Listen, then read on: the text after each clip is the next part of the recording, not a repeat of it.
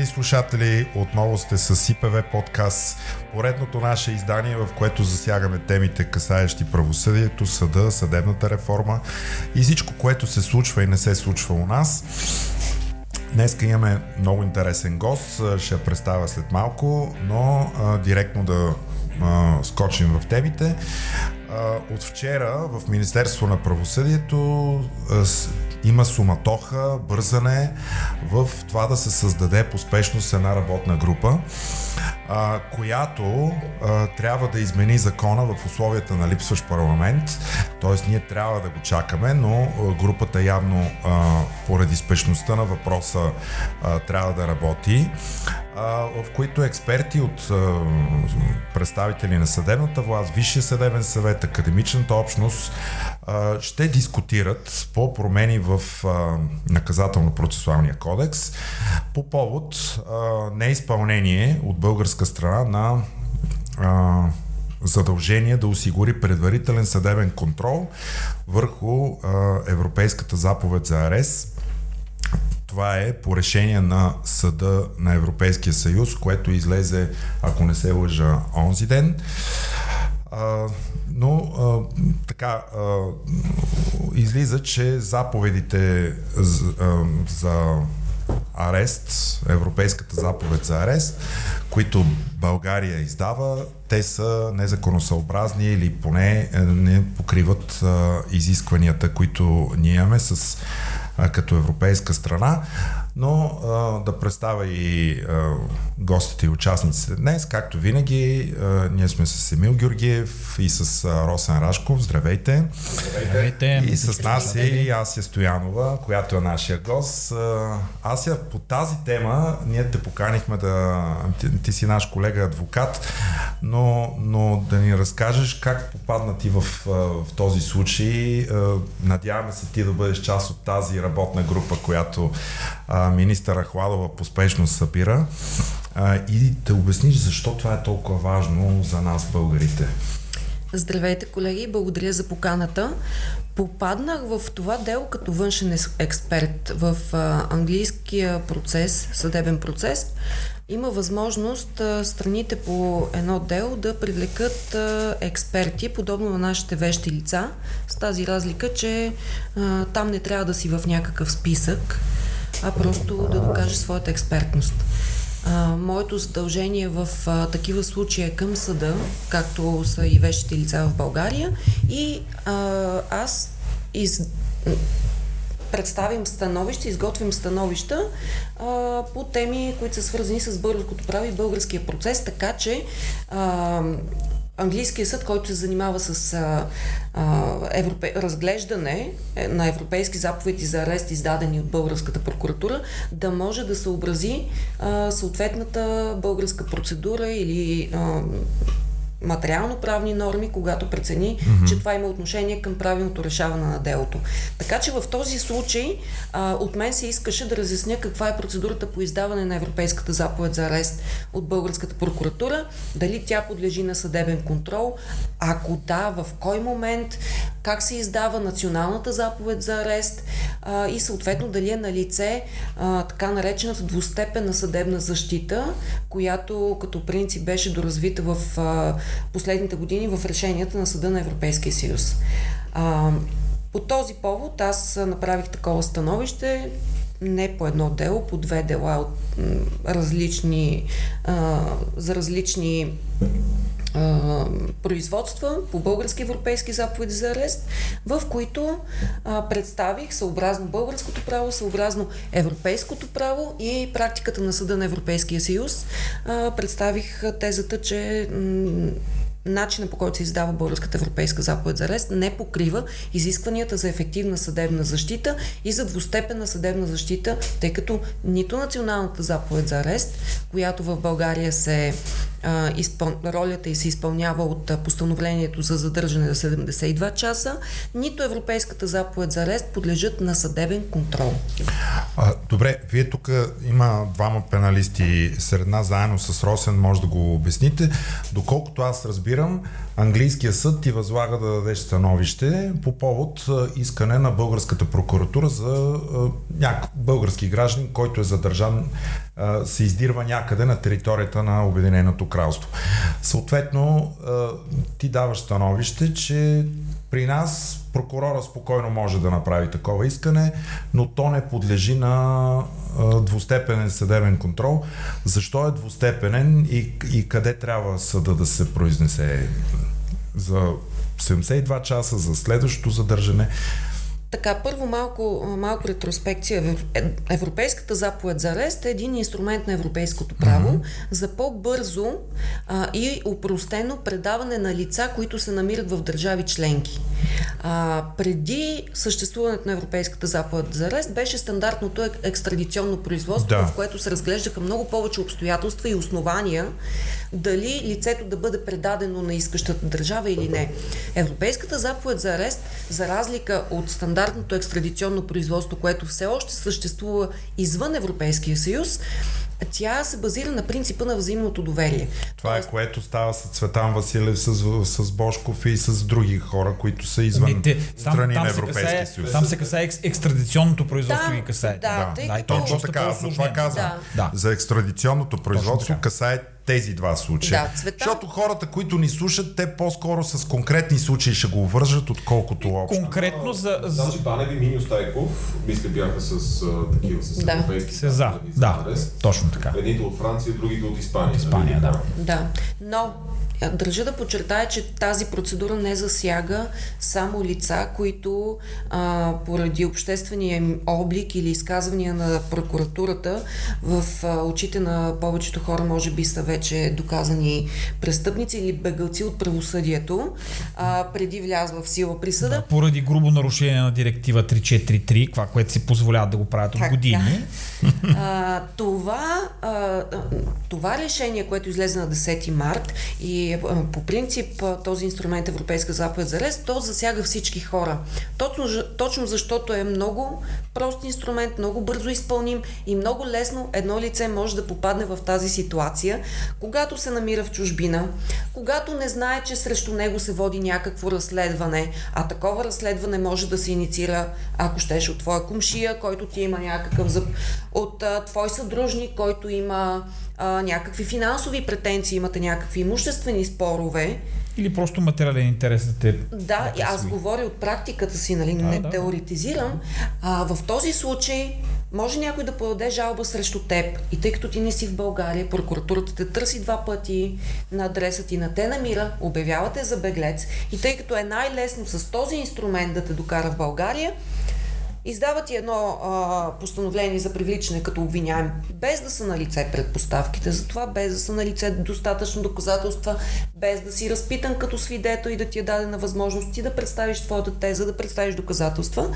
И тъй като единственият начин да се издаде европейска заповед за арест е срещу теб е да бъдеш привлечен като обвиняем и да има срещу теб постановление за задържане 72 часа, прокуратурата издава тези два а, акта, постановление за привличане като обвиняем и постановление за задържане 72 часа, не защото са на лице предпоставките за издаване на тези постановления, а за да може да издаде Европейска заповед за арест. И вместо тя да бъде последица от едно производство, в което прокуратурата е събрала доказателства, след което е преценила, че ти имаш опасност да се укриеш или да извършиш престъпление, защото само тогава се издава постановление за задържане 72 часа, а не срещу всяко лице, което е обвинено, вместо това да е процедурата, тя се обръща. Тоест, издаваме постановление за привличане, за да, за да можем да издадем ЕЗА. И това се случва изключително често.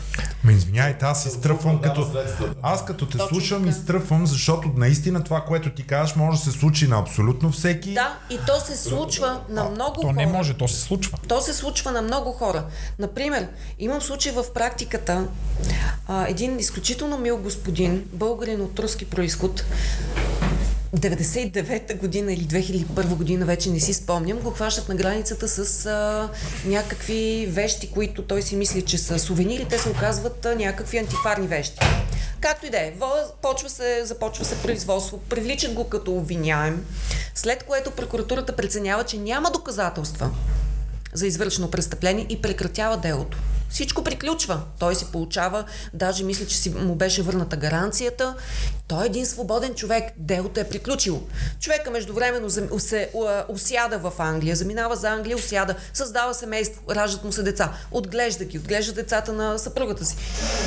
2016 година прокуратурата по реда на служебния надзор решава да възобнови това дело. Повдига обвинение. Осъжда го задочно.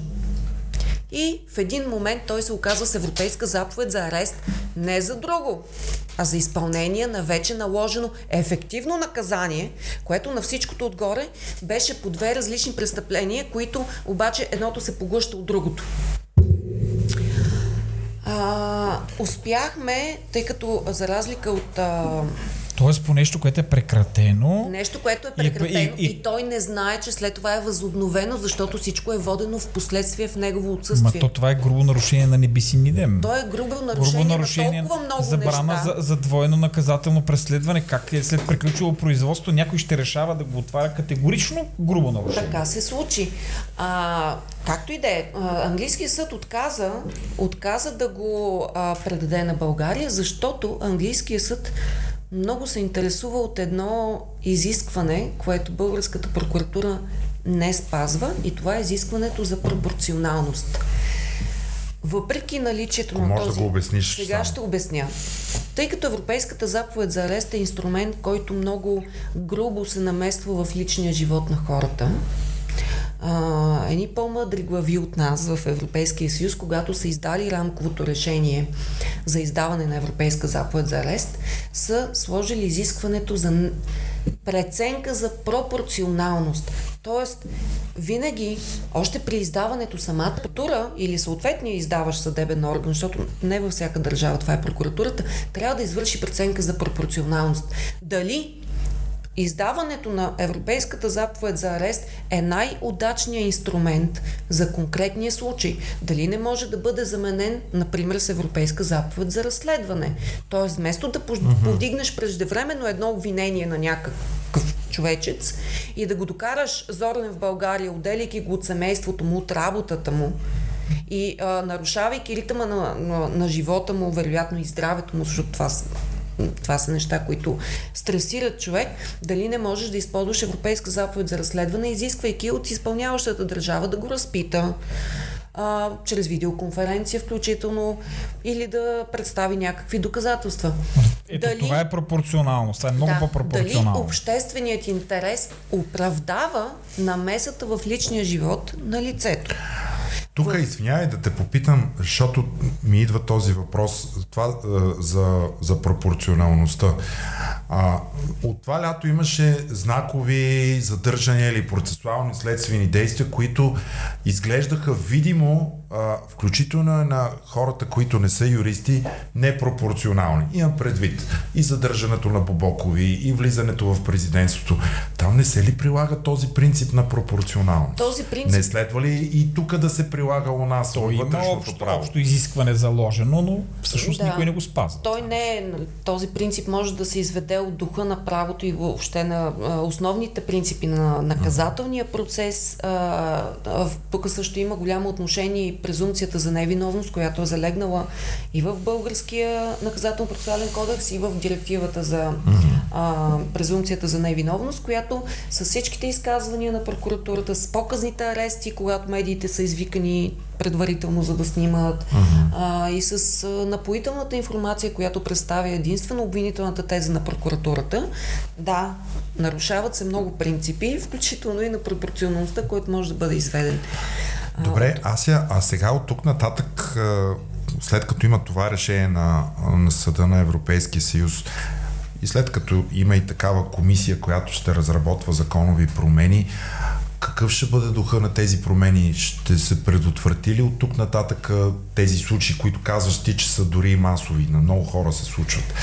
Това е смисъла на двустепената съдебна защита, да, да има съдебен контрол на преценката на прокуратурата, защото практиката и моята и на, вярвам, всеки а, наказателен адвокат, който се занимава с такива производства, показва, че много често се злоупотребява точно по начина, по който ви обясних.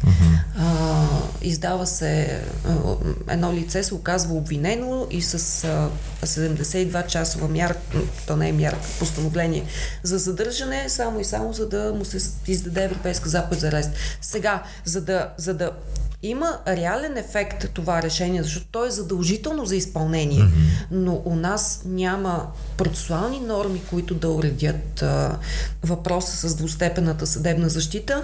Според мен единствения а, правилен начин е с законодателни промени, а не да оставяме съдебната практика да извежда правото на а, обжалване на постановлението за задържане 72 часа или на Европейската заповед за арест от общите принципи в европейското право или в българското, а, българското право. Защото и до сега примерно постановлението за задържане 72 часа, за него няма изрична процесуална норма, позволяваща а, неговото обжалване, но съдебната практика в годините изведе а, възможността на основания член 5 от Европейската конвенция за правата на човека. Така, е възможно да се да подлежи на съдебен контрол, но забележете, тук една скоба трябва да се отвори. Именно на основание аз съм го правил и, и за щастие успяхме да създадем тази практика, тъй като то при него се изпълнява отново хабеас корпус процедура, а именно правото на едно лице, когато е задържано фактически, да поиска от съд да провери законосъобразността на неговото задържане, включително дали за 24 часа или 72 часа. Проблемът с а, 72 часовото задържане с постановлението, че това е възможно, позовавайки се и директно на конвенцията, както сме го правили, и създадохме тази практика, но само ако лицето е фактически задържано. А какво се случва, ако има издадена 72 часова, т.е. такова постановление за задържане 72 часа, но лицето не е фактически задържано, т.е. то стои някъде извън страната или не могат. Ами излиза, че не подлежи на съдебен контрол, защото тогава дори а, няма как да се упражни хабеас корпус процедурата и да кажем член 5 Европейската конвенция, защото лицето не е фактически задържано. И съда казва ми няма основание. Той не е все още фактически задържан. Ето го големия проблем. Сега, аз си спомням, нали, тогава завършвах някъде 97-98 година беше, когато направи, имаше големи промени в НПК в частта за мярката за неотклонение. И тогава се създаде това 72-часово задържане, което си спомням, че беше обосновано с това, че понеже се въвежда съдебен контрол върху мярката за неотклонение за държане под стража, лицето бива задържано 72 часа, за да може да се да... организира производството по съдебен контрол. И затова, понеже до тогава имаше само 24 часово задържане, тогава създадоха и това 72. Как ти издаваш постановление за 72 часово задържане, когато лицето въобще не е задържано. Това, а, това тук трябва да е? сме точни. Всъщност не е съдебен контрол върху, защото самата мярка в момента се взема само от съда. Да. Нали, не е да е взета от прокурор и съда. Предварителен да съдебен контрол, да, така да, го наричахме това. Да, въпросът е, че а, идеята на тези 72 часа, ето отново стигаме до пропорционалност, е да може прокурора а, да има някакво минимално време да обезпечи с доказателства и да заведе лицето пред съд, който вече да прецени дали, да, дали да е задържан. Там трябва да има обосновано предположение, че извършил престъпление, нали така, за да бъде задържан. предположение, то, това вече е другата процедура по мярката за неотклонение и, и там, разбира се, трябва да има обосновано подозрение, както го нарича конвенцията, трябва да се следи дали има реална опасност и се спекулира много най-вече с степента и интензитета на тази реална опасност и всъщност пропорционалността тук някак си изчезва в България. А, всъщност може да го кажем в прав текст това задържане, независимо в какъв вид и вариант, дали ще бъде смярка, особено с 72 часа, ми, всеки може да си направи сметка, че води до а, възможност за получаване на процесуално предимство от страна на държавното обвинение. Да. Всеки е наясно, когато е задържан, колко по-словоохотлив и съгласен става да, да сключва споразумения. Ако прокуратурата е толкова сигурна, нека да, да го спечели Не, в съда. Аз съм, аз съм изненадан, че въобще може за лице, което дори не е задържано, ти да наложиш постановление за 72 часово задържане. Това, това, да, това, именно това защото е... се ползва тази дупка, която коментираме сега, защото на практика това няма как да се. Ето няма, то даже и една инстанция, не две. Да има. Айде на конвенцията, ако стъпим, там има двуинстанционен. Ако се позовем на нея за фактическото задържане, има произнасене и отново вярно от практиката, изведено от това, че сме ползвали конвенцията, е приложима на общо основание. Тя е с примат. Mm-hmm Но в този случай, в който не е фактическо задържано, има огромна дупка и това се ползва с Добре, за да, за, за да завършим тази тема, доколкото аз разбирам, очакванията са в НПК, предполагам, да се измени, да има изричен текст, че 72-часовото задържане подлежи на съдебен контрол. Този текст трябва да бъде а, заложен а, както в НПК, но по принцип самото производство по издаване на Европейска заповед за арест трябва да бъде доразвито в Закона за екстрадицията Европейската Тоест, заповед за арест. в момента го няма, те първа трябва да... В момента в този закон няма нито една процесуална норма, уреждаща правото а, на лицето да обжалва или по служебен път, нали, това вече е наистина въпрос на работната група и на някакви законодателни инициативи и промени. А, възможността за съдебен контрол, по чия инициатива ще бъде а, този съдебен контрол, дали ще бъде и на постановлението за задържане 72 часа и на Европейската заповед за арест или ще бъде само на единия от двата, защото в предходни свои решения Съда на Европейския съюз е застъпвал тезата, че двустепенната защита може да се състои само на един от двата етапа и това е достатъчно, въпреки че е двустепенна по а, така, Има по дефиниция. Логика, нали, с оглед процесуална економия, а, минимума може би е на поне да, в едната част. Но достоинството на това а, конкретно решение, което то разглежда българската европейска заповед за но то ще се ползва и всички, от всички останали държави, много същественото достоинство е, че съда за първи път заяви, че последващата, последващия съдебен контрол, било то върху европейската заповед за арест или върху 72-часовото задържане, не е достатъчно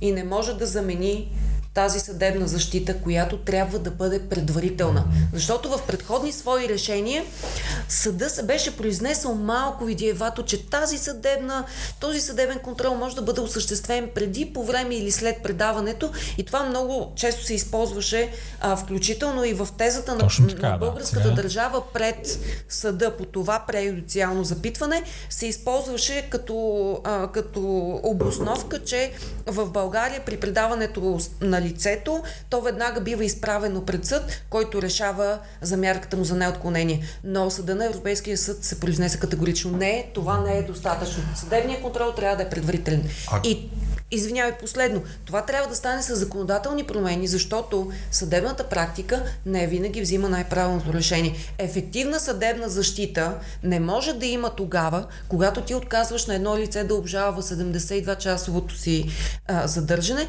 само защото те не то не е изправено ефективно пред българския съд и да го поставиш в неравностойно положение, просто защото е избрал да живее в друга държава.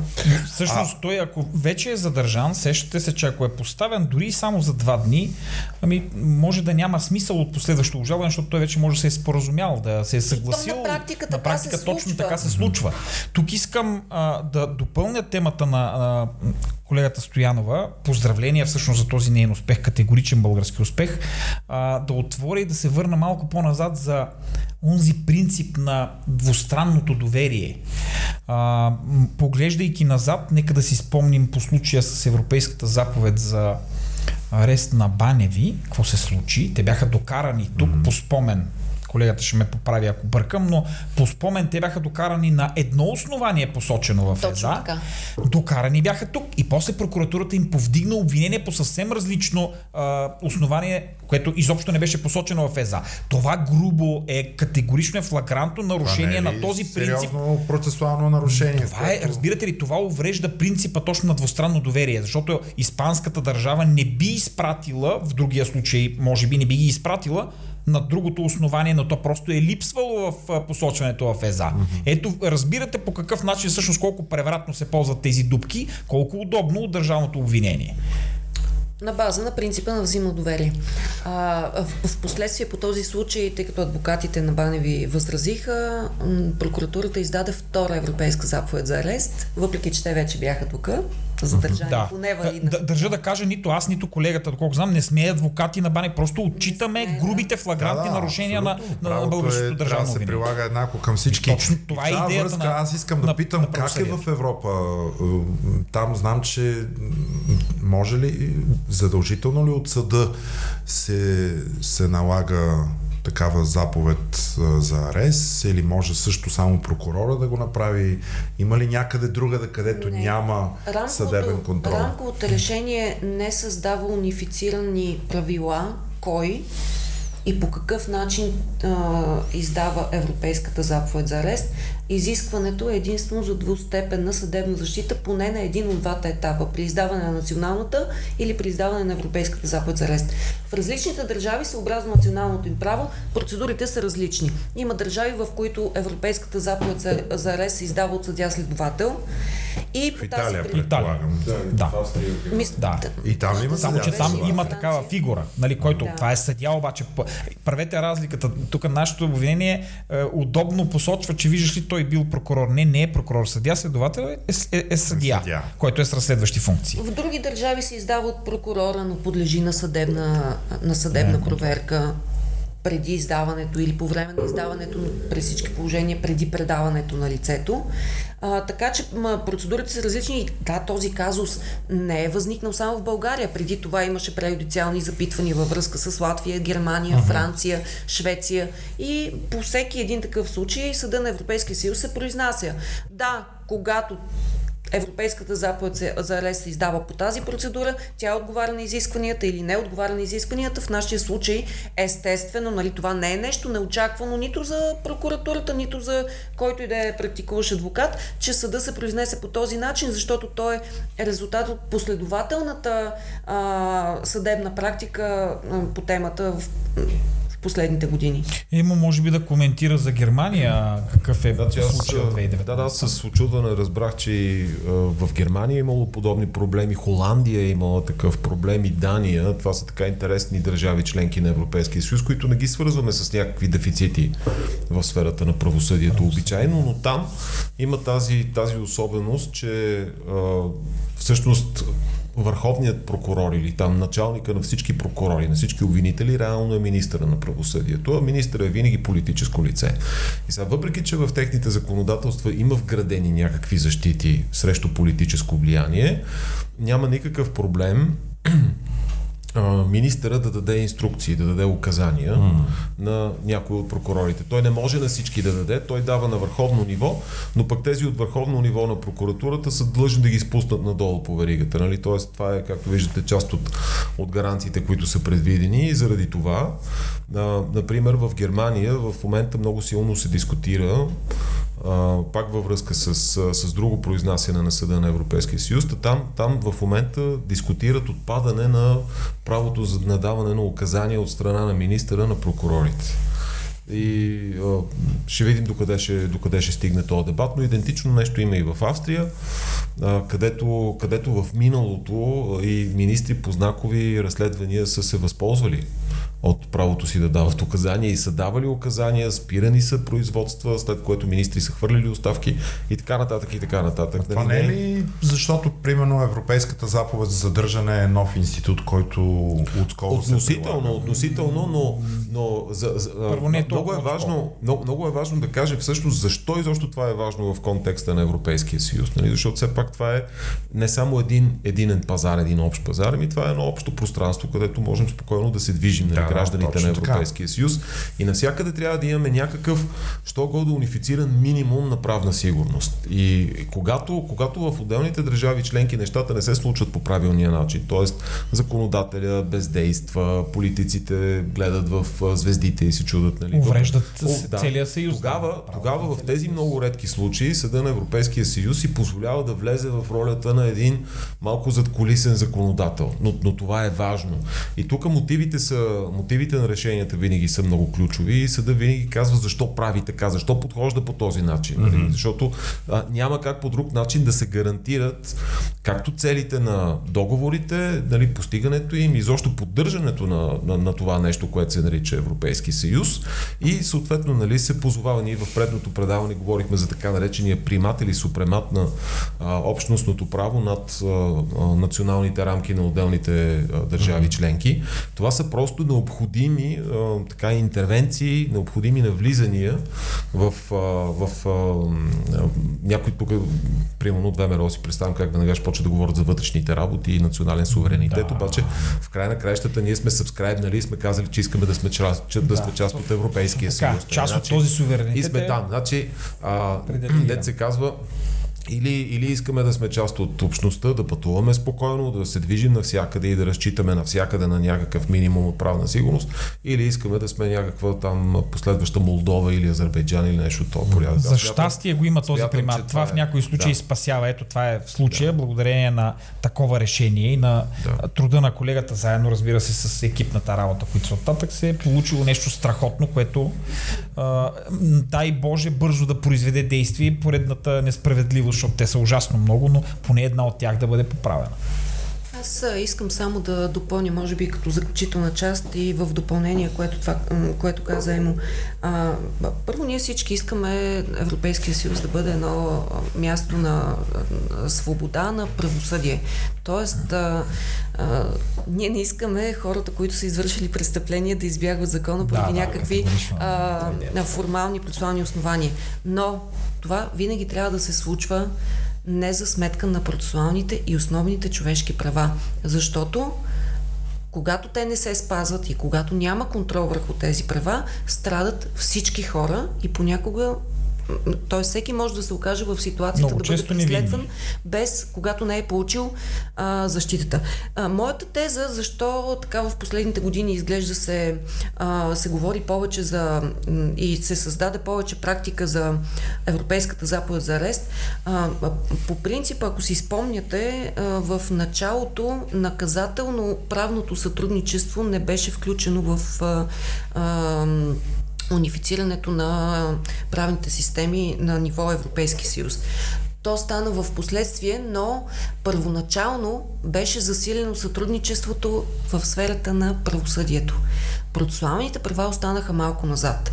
Едва, ако не се лъжа, 2009 година бе приета една пътна карта а, за а, доразвиване на европейското право в сферата на процесуалните права, в резултат от която от 2009 до към 2016-17, мисля, че беше последната директива, директива може и 18, се създадоха цели 6 директиви, които уреждат детайлно а, основни процесуални права, които в някои системи съществуваха, в някои национални правни системи, в други не в някои съществуваха само като едно изречение, както примерно е у нас презумцията за невиновност и си казваш какво толкова има да и доразвиваш, повярвайте ми, ако прочетете директивата и след това я отнесете към конкретни случаи у нас, ще разберете всъщност колко е било важно този принцип да бъде изведен в детайли в цяла директива. Презумцията за невиновност означава, че никой не може да те държи в пранги а, така, пред публично, всички пред медии, по този начин внушавайки, че ти си страшен престъпник, както се случи с а, Иванчева. Иванчева. А, не могат да се правят изказвания извън обвинителния акт или извън съдебната зала, които предварително те обявяват за виновен, защото това влияе и на обществото и да. на съда. Имаше такъв и случай с едни лекари и един министр да. на вътрешните работи. Тук по медиите веднага прокуратурата става медиан съд и ги осъжда Абсолютно. предварително. Но, но между другото, а, а, и с това, с това ще завършим, а, ако си нова практика е прокуратурата да дава пресконференции и брифинги, каквито аз изпълням в радните си години на юрист, каквито нямаше, но в момента се ползва и този способ за комуникация. Пожелавам успех на комисията, дано наистина имате най-добрите предложения, да видим дали ще има скоро парламент то парламент ще има, не знаем дали ще има правителство, но така или иначе е явно, че това ще бъде един от първите законопроекти на, на следващия български парламент. Благодаря ти, Ася, за твоето участие, и въобще за цялото ти въвличане по този случай, за развитие на нашето, нашето право. А, така че спокойно може да поминем и към а, следващата ни тема. Както знаете, е, от вчера излезе новина, че е, президентът е, подава поредна конституционна жалба, като иска Конституционния съд да тълкува конституционно съобразността на Бюрото за защита на свидетелите. Което е на пряко подчинение на главния Което е на пряко Подчинение на подчинение на главния прокурор.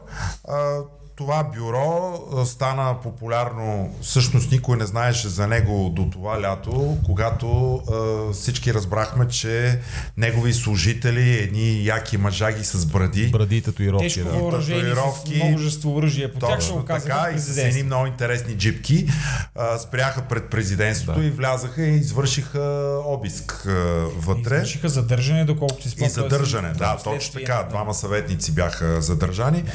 А, неговата дейност разбираме, че е в един такъв закон с едно дълго име закон, Закон за защита на лицата, застрашени във връзка с наказателно, производство. Точно производство.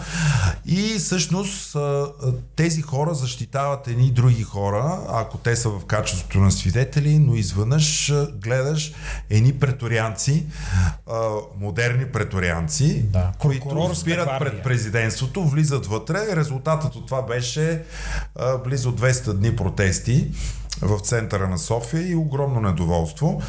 А, така, как, какво точно иска президента да, да тълкува Конституционния съд? Къде е неконституционно съобразността тук? Емо? Ами много интересно е формулирано, бих казал, искането. Значи в него се сочи, че това е орган с действи... реално с правомощия на изпълнителната власт. Но той се Като ги ръководи... гледам мъжагите, Да, които бяха да, там. те са все едно полицаи. Все едно полицаи, да. да. Все едно някакви специални полицейски сили, нали? Точно, точно така изглеждат и с такива правомощия и горе-долу са знаците им бяха такива по здрехите. Да, да, но те имат право да задържат, имат право да носят оръжие, нали, имат право да оказват защита. Не, още Не, по-просто. какво Ако ти си редови граждани, никога няма да го различиш от гранична да. Полиция, от жандармерия. Те бяха сходно облечени, така че си бяха от всякъде като орган на изпълнителната власт. Категорично. И, и сега се задава въпроса, може ли на върха на един орган на изпълнителната власт да стои орган от съдебната власт. И дали това не е в противоречие с принципа за разделение на власти. Това е. Как стои въпрос с съдебната полиция обаче? Това иска да. А те отговарят на Министерството. полиция единствено Те в рамките на, на Министерството Да, на да, да, те са- в рамките да, да, на, да. на първо действат в рамките на съдилищата и те са единствено във връзка с охраната на магистрати. Има огромна разлика. Да, да. Вижте, И на това, това, бюро, лица. това бюро всъщност то започна така да трупа материално обезпечение и кадрово, разбира се, още от 2014 година. И тези правомощия, които то получи, а именно тези, които са по смисъла на член 14, алинея 3.2 и 3, да задържат лица, които конкретно са във връзка с конкретно производство и т.е. По, под пряк контрол са на главния прокурор се случиха с две т.е. законодателни изменения през 2018 година. Изведнъж се оказаха с такива правомощия, че те не само, че дублират функциите на МВР, и, им, то, което ги И на прави НСО и на. НСО, нали, те охраняват а, а, прокурори, магистрати, те дублират, ето те дублират функцията включително и на а, съдебната полиция, която е ГДО. На практика това е орган, който е иззел част от функциите, е дублирал и на друг орган от съдебната власт, и на орган на изпълнителната власт. Е, как да няма конфликти, как да няма колизия? Това е първата точка, нали? Това е, това е първия така, или пър, първата отправна, отправна линия, по която може би ще се движи бъдещето произнасяне.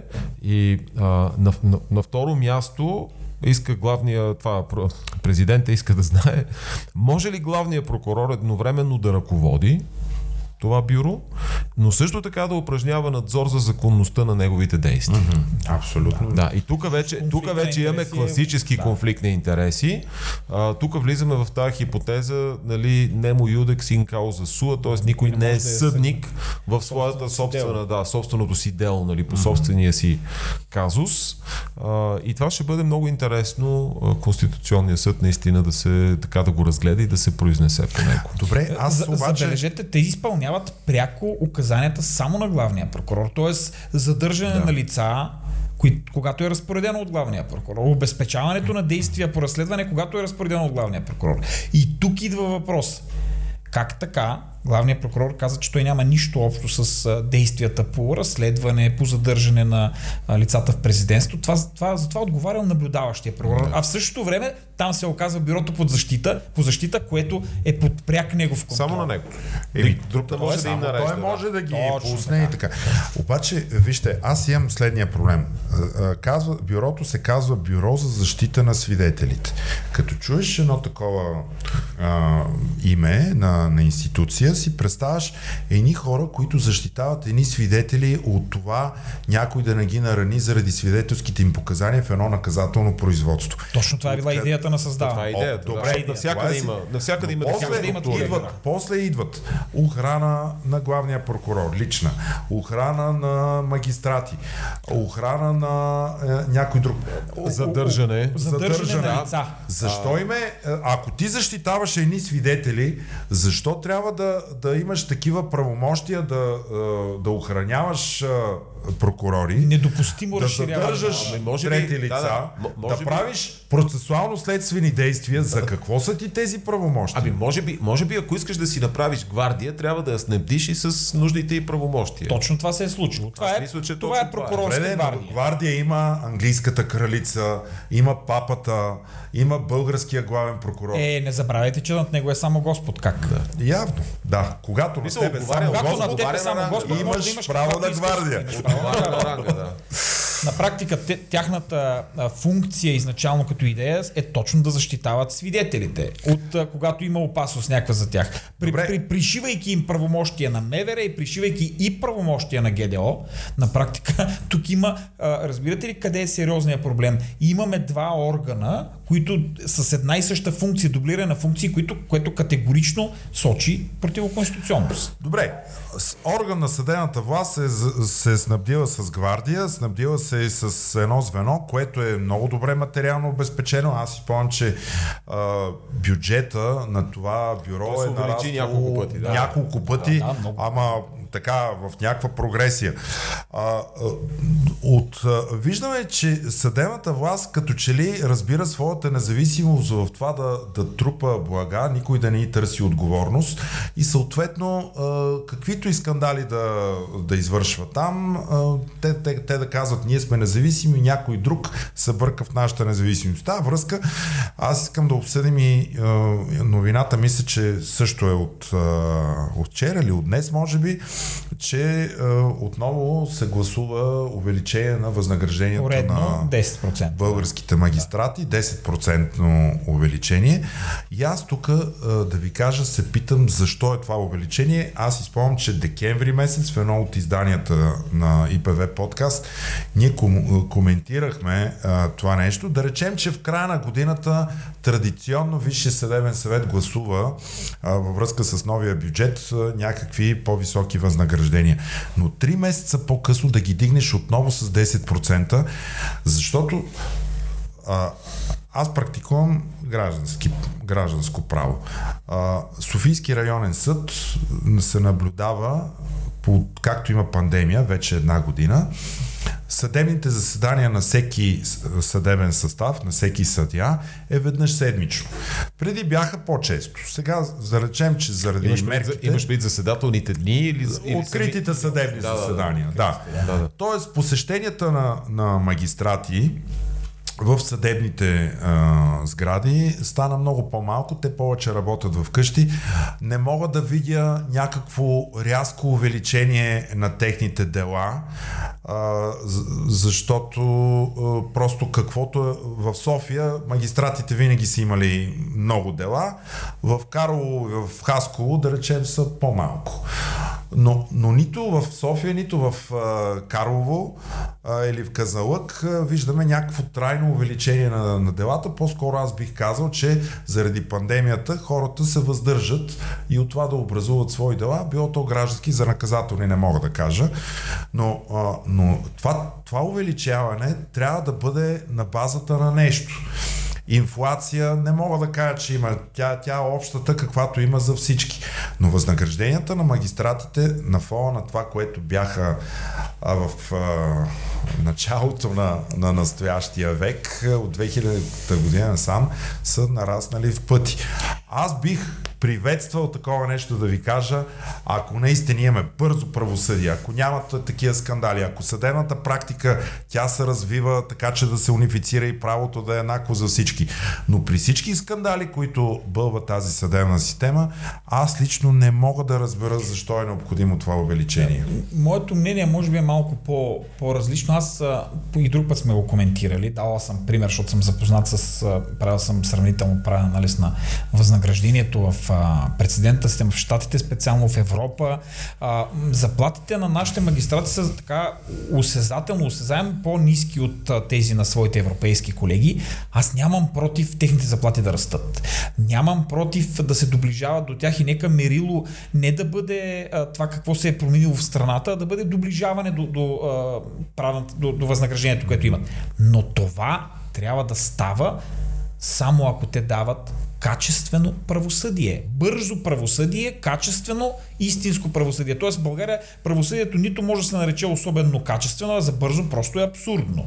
Софийските съдилища имат такива флагрантни забавения в а, произнасянето, че тук най-често намалянето на дадена присъда, по наказателна дела говорим, е на основание, че е минал прекалено дълъг срок, т.е. не е съобразено с принципа за разумния срок. Ако едно лице го накажеш за деяние, което преди 15 години дори да не е погасено по давност, то вече е забравило за какво го наказваш. Тоест, този принцип, който трябва на, на, да действа, който е наличната а, превенция, който трябва да му въздейства персонално на него, ми той се е загубил. Аз ще ти кажа а, нещо много по-така битово, а, но процесуалистите познават до болка този проблем. Отидеш в съответния съд, аз ще го кажа Върховния административен съд и а, всичките дела, твоето дело от 11 часа, обаче се оказа, че а, те са 25 дела за този час. Добре, знам, аз основно Отиваш и целият ден ти отива а, на теб да, и на е. твоя клиент стои там. Е, на този магистрат аз как да му оправдая 10% Категорично не може да бъде оправдан. В, Софи, в административен съд София град обаче е различно. Там като отидеш, там е като часовник. В, там делата са в 11.25. И ти като отидеш, наистина делото ти идва на време. Тоест съдята е преценил какви процесуални следствени действия ще извършва и съответно колко време ще му отнеме от едно дело до друго и, а, а, и го насрочва. Добре, де, но практиката на всички съдилища трябва да бъде еднаква.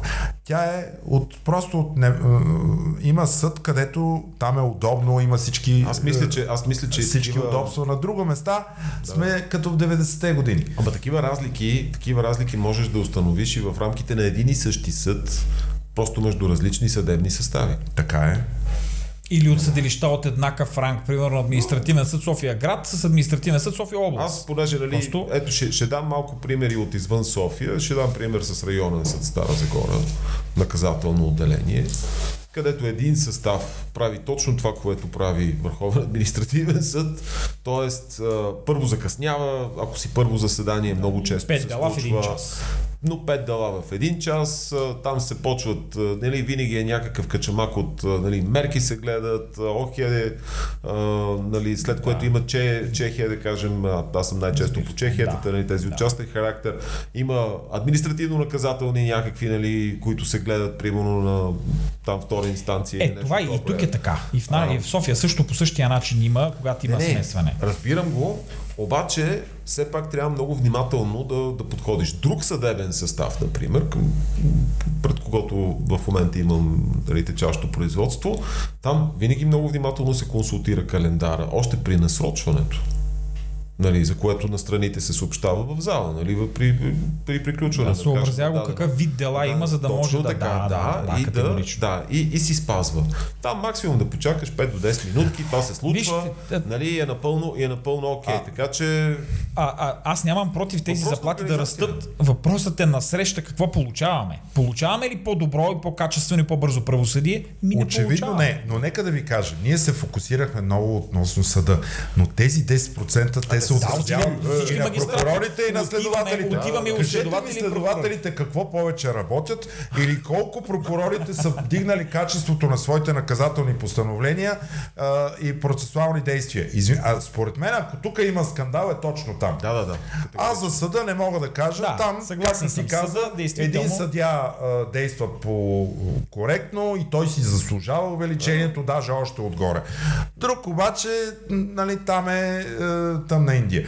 Но, но в прокуратурата и в и в следствието, което аз не знам защо въобще още съществува, там, там нищо не се е променяло. Там нещата са си като 90-те години, а може би още от преди. Защото, защото ти трябва конституционно изменение заради следствието. Да. Нали? Никой не иска да си го причини. Ясно, ясно. Да, Да, да, да, разбира се. магистрати Не, или мисълта ми, че там, на, там се гледат само дела по глава първа от...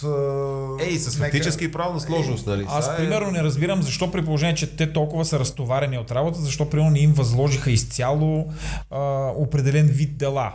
А, и защо, да кажем, а, може би делата ти, на... не, не, аз ще ти дам веднага пример за нещо много странично, с което се занимава, да кажем, се занимаваше дори Национална следствена служба. Аз имам едно авторско, две авторско-правни дела в Силистра. Нали? Едното върви по гражданско правен ред, другото по наказателно правен ред. И това, което е по наказателно правния ред, а, го разследва следовател и той потърси, то също се тя, защото е дама, тя потърси и получи съдействие, между другото с много качествена експертиза, направиха от Национална следствена служба. Тоест, и, има, има материи, в които можеш да ги впрегнеш, нали, да, да, да свършат, да свършат малко разбирате ли, повече има- и по-качествена Има работа. кадри следователи, не се ползва, т.е. не натоварени са, а същевременно огромна част от а, а, разследването се върши от разследващи полицаи. Точно. Да изберат едното от двете. Нали, има недоволство голямо, че не, не се вършило качествено, нямало достатъчно време. С, самите Но- предложители казват, че нямало време да се обучат достатъчно разследващи полицаи. Ами добре, премахнете тази фигура и нека Да, да, да. следователите да, вършат Абсолютно. всичко както е било. Ма не, както, както Пепи а, не случайно вкарва прокуратурата в а, този разговор, значи при прокуратурата има един много силен мерител за това дали си вършат работата или не си вършат работата. Това са осъдителните дела след нея за обещетения. Да. Това е, това е като абсолютно цяло една... а, а, не знам дали знаете, а, така имаме, имаме добри журналисти, конкретно Доротея Дачкова от сега, тя винаги в тази тема се рови. Значи, а, аз благодарение на нея знам, че прокуратурата от 2017 година вече тази статистика не я води. Официално се е премахнали от графата на годишния доклад, който публикуват. За да не става ясно те на годишна база на колко милиона лева обещетения биват осъждани. Успешно от пострадали лица. Ми, тя дори тази статистика А, и тук, не, не е нека, толкова нека да му обясним. Това означава, че повдигаш обвинение на едно лице, което после съда го оправдава. Или, или ти му прекратяваш Или на наказателно някакъв е етап. Да, и той завежда а, срещу прокуратурата. Злодов завежда срещу държавата, Закона за дър... отговорността на Държавата държавата. и общините за вреди. А, така. И тогава съда пък а, налага някакво обещетение на, Точно Съжда да. обещетение за репариране на на, лицето, тези което му е вреди. повдигнато обвинение и е било оправдано. Да. Да. А, така. И, И тук, тук това, са, това са тия а, новини, на които е, четем и просто се чудим и ние на къде да гледаме. Лечков осъди прокуратурата за 70 хиляди.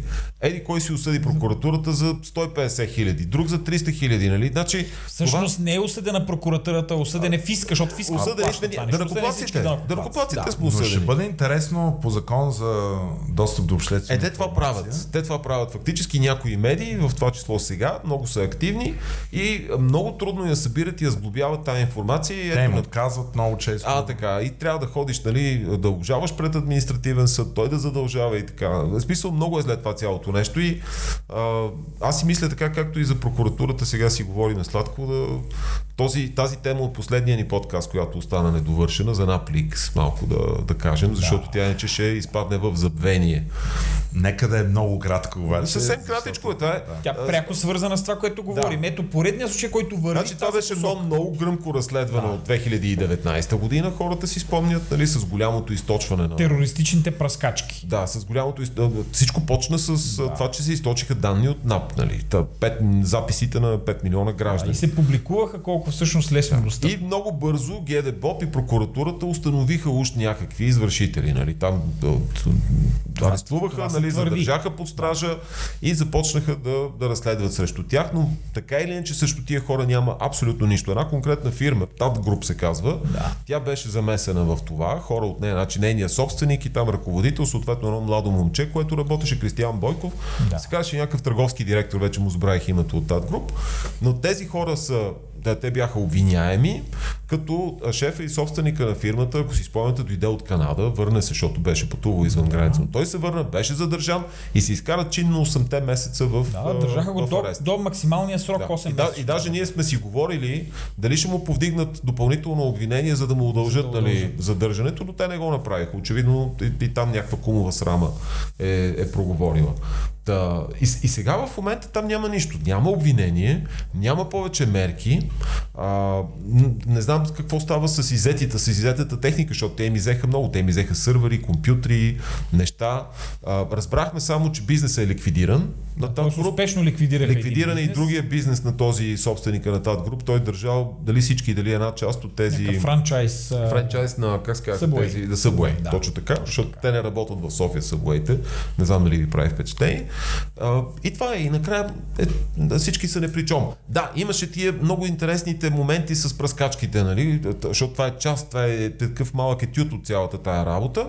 Когато а, прокурорката Станкова от а, специализираната нали, излезе да съобщи на обществеността много важният детайл как са предотвратили хакването на пръскачките, за, за да не изпръскали нали, някакви чужестранни гости, Не, посетители. че, че били хакнат софтуера, т.е. компютъра, който управлява Уж, да. пръскачките. Уж. И всъщност, видите ли, това било а, възможно да доведело до, до действие, което можело да бъде ползвано като а, в посока тероризъм, защото Да. ако били пуснати тези пръскачки, докато минавала някаква чудестранна делегация, това би могло да доведе до размирици. Вие разбирате ли за какъв абсурд говорим? Ама не, това, това Терористичните беше много сега- смешно. Аз се очудих. Това е абсолютно. А, тази, тази система да е вързана с някакъв софтуер и да каза, има е достъп до оказа, че изобщо няма не е вярно, че Няма всъщност такова те няма компютър, че те се пускат Всичко на е ръка от някакви Всичко кранове. е ръчно. Вие разбирате ли колко, колко Значи в, абсурдно аз по-абсурдно в Штатите разбирам, там Белия дом, да речем, че централизирано това се полива отпред ливадите, където Първо, мислите ли изобщо, че това нещо може да доведе до такъв не, не, резултат? е То никога не абсурд. може да доведе. И второ се оказва, че дори не е и вярно. Че дори няма такъв Да, компютър. Да, така е. Е. Та, това е, трябваше малко да му обърнем внимание, защото е, наистина беше голяма тема. Значи тогава Иван Гешев още беше само зам главен. Нали? Е, той още, дай, още май не се беше кандидатирал за, за главен прокурор, т.е. не беше номиниран и така нататък, но той тогава говореше за кибертероризъм, за киберрекет, нали, за някакви страшни неща, такива невероятни обвинения се хвърляха в публичното пространство. Сега удобно и накрая има един килим. голям, да не казвам какво, нали, значи... А, а добре, ама с тези хора, те, те, те, те продължават, те, те, те, с- предполагам са ги освободили вече. Е, Да, това значи само са един беше задържан под стража, този собственика на тази груп. Другите двама, младото момче и търговския директор, бяха с гаранции. Да. От по единия 20 хиляди, другия мисля 50 хиляди лева или нещо подобно. Това Добре, бяха... какво се случва с тия хора? Списал. Ами нищо, аз доколкото знам, момчето работи някъде другаде вече, тъй като фирмата е унищожена, нали, тази, Да. тази, тази. Ако не е прекратено до 7, продължава да виси така. Виси му, съдебно. да, Нищото удължават се, защото те си искат на всеки два месеца удължаване. Те няма ли да искат обещетение от Ами прокуратура? ще видим, да, Не, трябва да стигнем първо или до прекратяване на досъдебното, или до оправдателна присъда, Да. което можете да бъдете сигурни, че Да. всеки нормален човек, ако е несправедливо обвинен и държан толкова време на мушката, ми разбира се, че ще осъди държавата после. Но остава, на всяка, остава проблема с изетите вещи. Това със сигурност много голям проблем. И, И закрития другото, бизнес. Целият, Да, и това закрития бизнес. И а, ние ще продължаваме да го следим във всеки един случай. И това са, това са загубени данъци за бюджета. Три, Е, човек, това са унищожени съдби. Унищожени човешки унищожени съдби. Съдби. значи ние, ние когато и на, и на събитията си, и на протестите, когато ги правим и пред съдебната палата, ние заради това обясняваме на хората, че това са буквално унищожени съдби. И това срещу което ние заставаме от инициатива правосъ- правосъдие за всеки е да, не- да не могат някакви хора само защото са овластени. Толкова, толкова лекичко, простичко, спонтанничко нали, да разбиват човешки животи и да унищожават съдби. Това е също, което и Ася а, преди малко нали, а, ни каза за какво се случва с хора, които пътуват в чужбина и как в един момент могат да се окажат някакви невероятни престъпници, търсени нали, с европейска заповед за арест. Какво стана, нали? Прокурора уж по Конституция трябва да е блюстител на законността. Точно така, да. Къде отиде Къде? този принцип? Той- Той стана палач. Да. Добре, а, благодаря ви. Мисля, че стана много хубаво предаване. Актуално имахме и а, много интересен гост. А, скъпи слушатели, продължавайте да ни слушате и да споделяте а, този подкаст. Ние, разбира се, ще продължим да го развиваме все повече. Напредваме в частта по това да се включим вече с видео и с образ. Вече може да ни подкрепите и в платформата Patreon, като изпишете patreon.com наклонена черта IPV подкаст, но а, ще има линк а, и под в а, бележките под а, изданието. А, бъдете наш дарител, както и в а, традиционния начин до сега, в а, сметката и ePay или а, PayPal. Продължавайте да ни подкрепяте, бъдете с нас. Приятно слушане!